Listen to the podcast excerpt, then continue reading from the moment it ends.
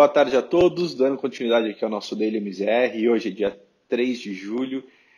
É, não tivemos aí negociações nas bolsas americanas hoje por conta da antecipação do feriado da independência nos Estados Unidos, é, o que naturalmente, como o mercado fecha lá fora, reduz a liquidez global. Isso foi sentido hoje no giro financeiro da Bolsa Brasileira. O Ibovespa hoje é, registrou um giro de apenas dez vírgula três bilhões, bem abaixo da média do ano, que fica ali por, em torno de vinte bilhões, né?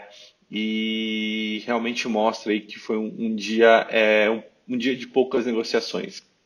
No entanto, mesmo com a ausência é, do motor internacional, principalmente dos Estados Unidos, que vem ditando ali, é, vem ditando o ritmo da Bolsa Brasileira, sempre acompanhando o, as bolsas internacionais, o avanço de alguns setores, como o comércio eletrônico, É, e também a recuperação de outros papéis como o I R B, é, foram aí a, a, os principais responsáveis por garantir que o Ibovespa fechasse hoje no campo positivo, é, mesmo com algumas ações de peso importante como o Vale é, recuando zero vírgula zero cinquenta e um, foi o suficiente aí para conseguir dar suporte para o índice brasileiro. Quando a gente vai para a parte de câmbio, essa baixa liquidez também contamina ali é, as negociações de moedas, é, apesar de uma manhã bastante volátil, né? O... Essa volatilidade foi reduzindo ao longo da tarde, com um pouco, com pouco volumes negociados, e fez ali com que o dólar comercial é, se firmasse numa baixa é, durante a segunda parte da sessão, encerrando ali em queda de zero vírgula cinquenta e quatro, cotado aos cinco reais e trinta e um centavos. Então o dólar de novo vem mostrando aí um recuo e bastante volatilidade, como a gente já disse, à medida que o dólar chega aí É, a bater seus cinco reais e quarenta, cinco reais e cinquenta, recua para baixo dos cinco reais e fica aí é, de acordo com o fluxo de, de recursos que entra e sai do próprio país.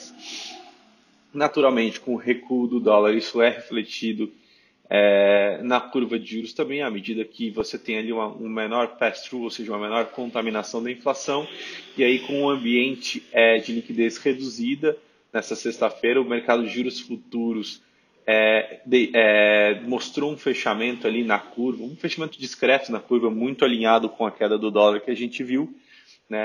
Então realmente mostrando ali é, um recuo mais ou menos do meio da curva para a ponta mais longa. Então o D I vinte e sete registrando uma queda de um vírgula zero oito e o D I vinte e três hoje fechando apenas zero vírgula vinte e cinco.